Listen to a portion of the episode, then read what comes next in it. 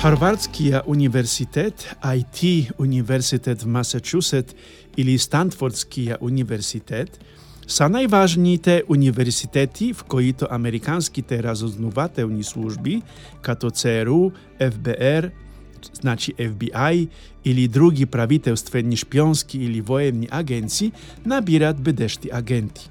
Само најдобрите од најдобрите, из најдобрите оценки. За сожаление, често се оказва, че образователните резултати не винаги вервјат река за река с компетентноста којато животот рано или късно проверјава. Бог има съвсем други приоритети по одношење на човешките същества. Днешните четива показват, че не е необходимо човек да е сладкодумен, благочестив, за да влезе в небесното царство. За Бога е поважно нешто друго. Превисходството на Бога над најдобрите агенции на света и това нешто друго ще бидат обсидени в днешния подкаст, кем којто срдечно ви каня.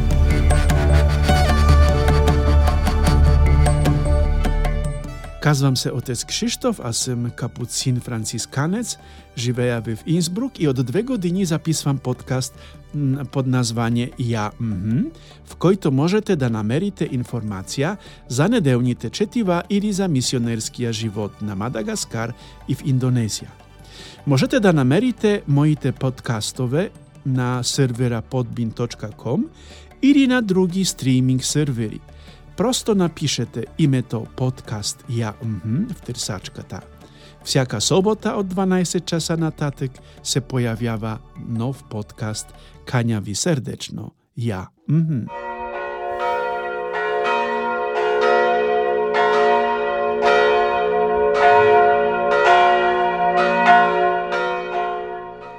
Веројатно ще си помислите, че сум луд, заштото се позовавам на тајните служби на Америка в опит да замесија Бог во всичко това. Но по този начин исках да ви покажа, че в нашето обштество, за да бидеш някој специјален и да имаш исклучителна работа, Треба да покажеш висока интелигентност, да че си завршил исклучителни университети, като тези, които споменах в началото. В същото време, в първото четиво, Бог ни казва, чрез пророк Езекил, че няма значение кой си в живота, какви греховете даже си извършил, какъв живот си водил, какво образование имаш – Дали си светија католик, којто редовно и образов, образцово участва в живота на црквата, или живееш някакъв само измислен живот като хипите, далеч од Бога, няма значење. Бог казва, чрез пророка, че в крајната сметка најважно е нешто друго, да се обрнеш кон Бога. Може да имаш најмрачните грехове на севеста си, Но ако се откажеш од тях, покаеш се и избереш Божија пет, ти си този, којто ще живее и ще живее вечно. Вие сте този, којто избират петја или на живота, или на смртта, това казвал вече светија Јоан Павел II. Днес Бог, чрез устата на пророк Езекил, ни казва, че спасението ви чака и од вас зависи дали ще го получите или не. Има само едно условие да се откъснеш од греха и да пожелаеш да живееш с Бога. Ето зашто в днешното Евангелие Исус разгневява фарисеите, когато им казва, че најголемите грешници на този свят, които цялата израелскиот общност презира, ще заемат првите места в небесното царство, заштото наистина се покајват. Митарите, проститутките, пијаниците, те ще испревариват фарисеите.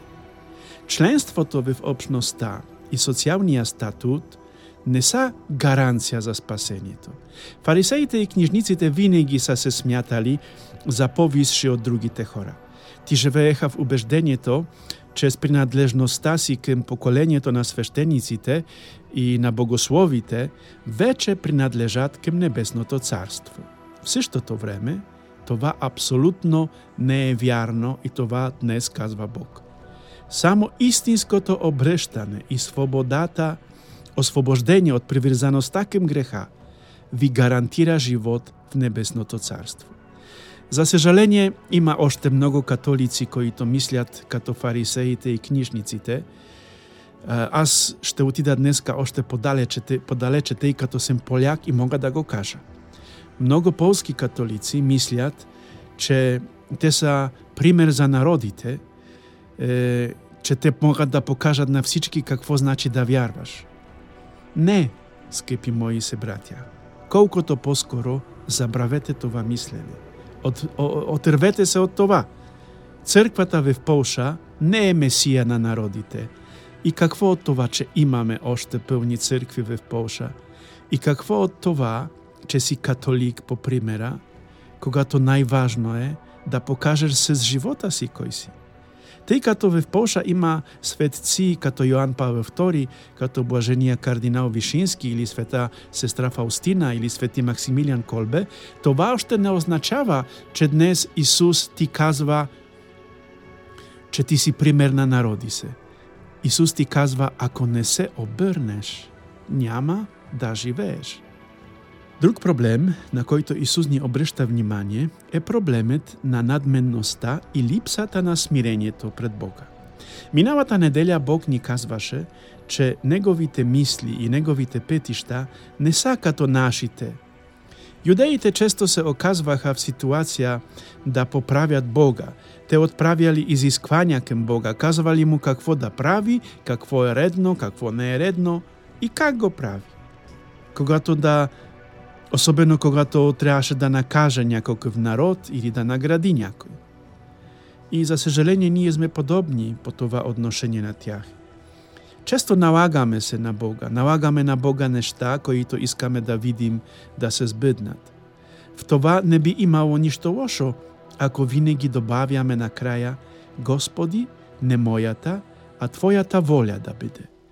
Ние винаги се молим Искам това или онова Господи – и изреждаме цялата литања од аргументи зашто Бог треба да го направи, което ние искаме.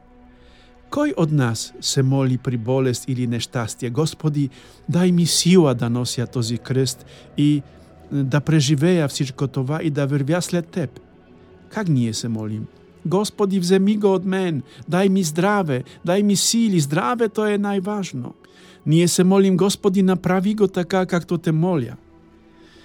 Човешко е да ни е трудно да приемаме трудностите в живота. Самијат Исус в Елеонската градина, преди меченическата си смрт, се моли с думите «Отче, ако искаш, вземи тази чаша од мене». Само, че на краја Исус добавја «Отче, да биде не мојата, а Твојата вола. Е това последно изречение винаги се губи някак в нас. Бог винаги знае по-добре – Бог може да направи светлина од најголемиот мрак. Тој е Бог и создател на Вселената. Така че, когато Бог прави нешто което противоречи на нашата логика, това не означава, че тој постъпва неправилно. Законите на справедливостта в Небесното царство вече ни бяха обяснени миналата неделя. За щастие, Бог действа по различен начин од човешката справедливост. В противен случај, оддавна штјахме да сме загинали. Скепи братја и сестри, нека да се покајваме непрекеснато. Нека да се обръщаме непрекеснато. Нека не гледаме кои сме, а какви ще бъдем или какви може да бъдем. Националността, религиозността или социјалната принадлежност не са никаква гаранција за спасението. Напротив – те могат да бидат дополнителен аргумент којто да вгради липсата ни на желание да бидем с Бога. Братја и сестри, кураж, нека Господ да ви дари мир.